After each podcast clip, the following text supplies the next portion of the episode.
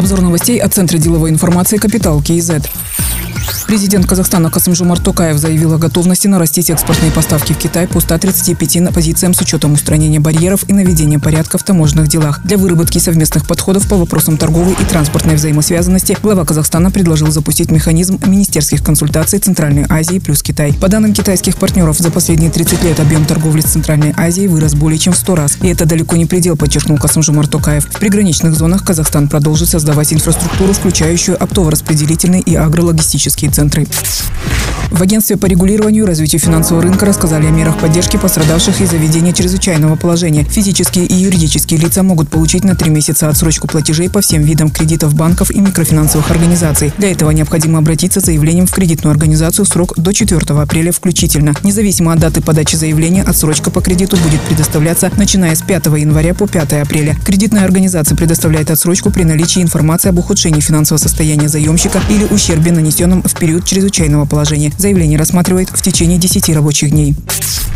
Фонд Самрук Казана опубликовал план мероприятий по реформированию деятельности. Документ утвержден правлением фонда 24 января. Планируется провести ревизию инвестиционных проектов на предмет завышения стоимости, возможности оптимизации затрат. Будет опубликована в открытых источниках информация об этапах инвестиционных проектов, включая условия и итоги проведенных конкурсов и компаний-победителей. Пересмотрят и дивидендную политику. Минимальный гарантированный размер дивидендов увеличат с 25 до 400 миллиардов тенге. Кроме того, освобождено от должностей 7 топ-менеджеров фонда Самрук Казана. Портфельным компаниям рекомендовано в два раза сократить численность сотрудников корпоративного центра. Стартовал очередной прием заявок на участие в программах поддержки и развития экспорта. С момента запуска программы экспортной акселерации в 2020 году компании-участницы совершили контракты на сумму порядка 150 миллионов долларов. 150 казахстанских компаний получили возможность дистанционно предлагать свой товар покупателям со всего мира. Сумма совокупных продаж уже составила порядка 125 миллионов долларов. Для программы экспортной акселерации 2022 будут отобраны 190 предприятий в таких отраслях, как машиностроение, химическая, легкая и пищевая промышленность, а также поставщики услуг. Целевыми рынками странами определены Россия, Украина, Азербайджан, Объединенные Арабские Эмираты, Саудовская Аравия и Узбекистан. По программе по выводу на площадку Alibaba победителям предоставят золотой аккаунт сроком на один год.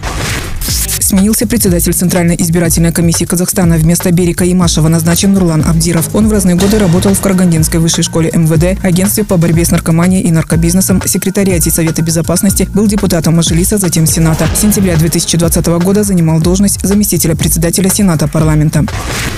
Досрочно прекращены полномочия председателя правления Банка развития Казахстана Абая Саркулова. Исполняющим обязанности главы БРК с 25 января назначена Сандугаш Кинжибаева, ранее занимавшая должность заместителя председателя правления банка. Абай Саркулов в разные годы работал в банках второго уровня. С 2007 по 2017 годы занимал различные должности в структуре Банка развития Казахстана. С 2017 по 2019 годы был председателем правления Фонда развития предпринимательства «Дому». С 29 апреля 2019 года занимал должность председателя правления Банка развития Казахстана. Казахстана. Другие новости об экономике, финансах и бизнес-истории казахстанцев читайте на Капитал Киезет.